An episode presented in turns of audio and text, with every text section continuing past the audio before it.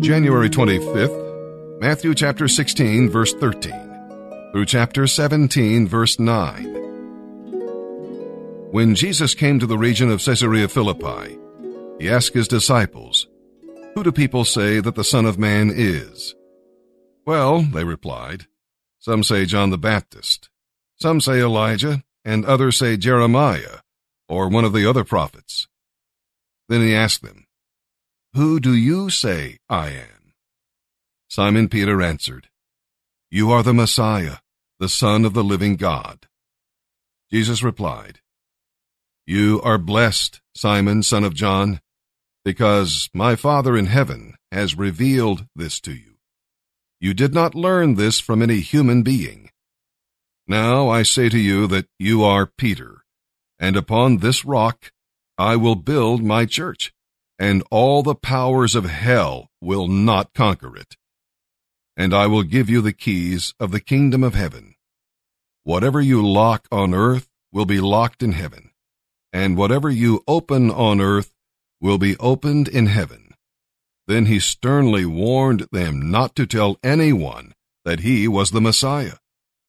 From then on, Jesus began to tell his disciples plainly that he had to go to Jerusalem and he told them what would happen to him there.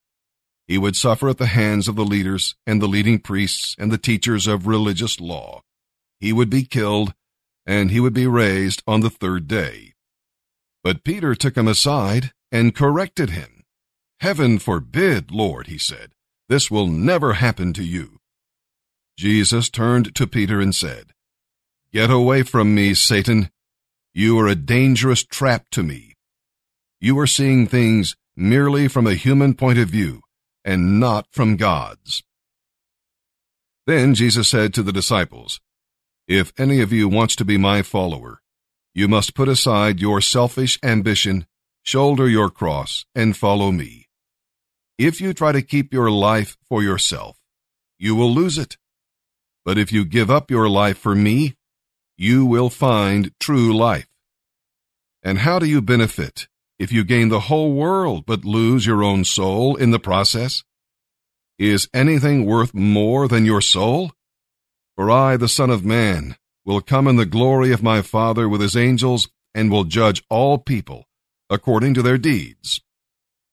And I assure you that some of you standing here right now will not die before you see me, the Son of Man, coming in my kingdom. Six days later, Jesus took Peter and the two brothers, James and John, and led them up a high mountain.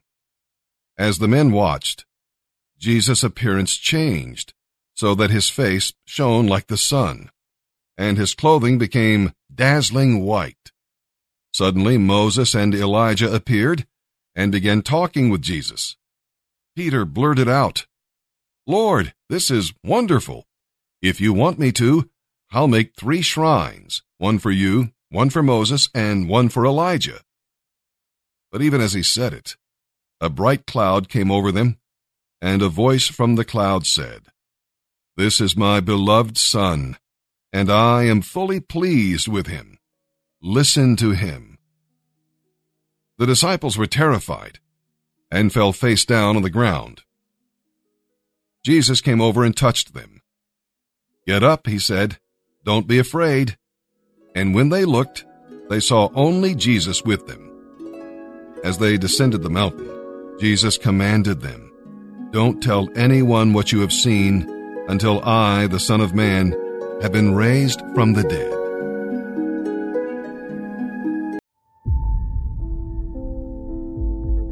Time is all we have. This moment, right now There's only one thing in our lives that we're never able to reacquire once it's gone. And I'm not talking about money, I'm not talking about material items, I'm talking about time.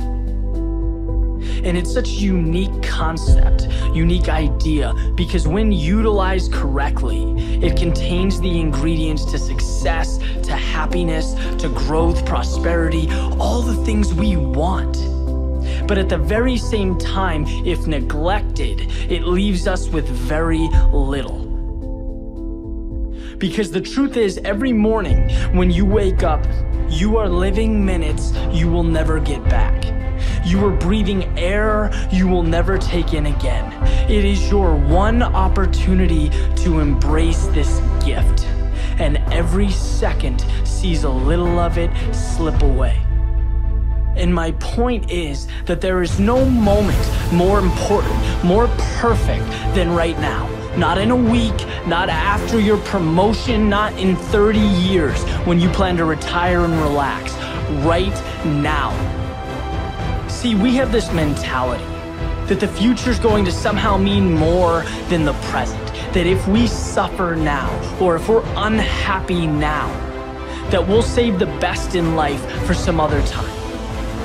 But the reality is, we don't get younger.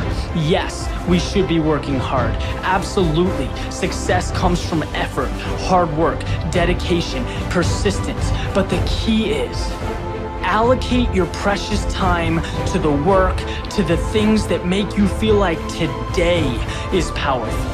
That right now is so amazing you don't want it to end.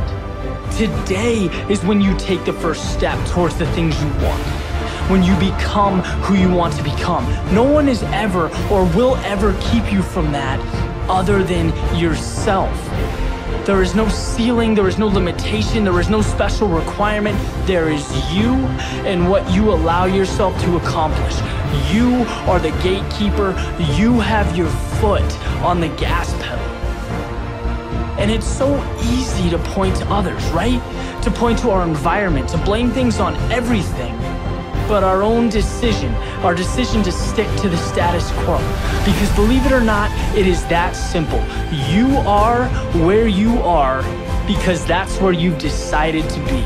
And you've accepted that as okay. Look, if you want change, then manufacture change. Create a plan and move. Go. Transform. Step out of your head and into the real world. Think about how lucky we are to be alive in this day and age with access to all the information we could ever dream of, technology that enables growth, freedom to pursue any path that looks appealing, anything we could ever want is right in front of us, yet we don't embrace it. Why? Why in the world would we let that be? Nothing is more important in life than living it. Nothing makes us feel more energized, more free, more happy than following the path we were meant to take.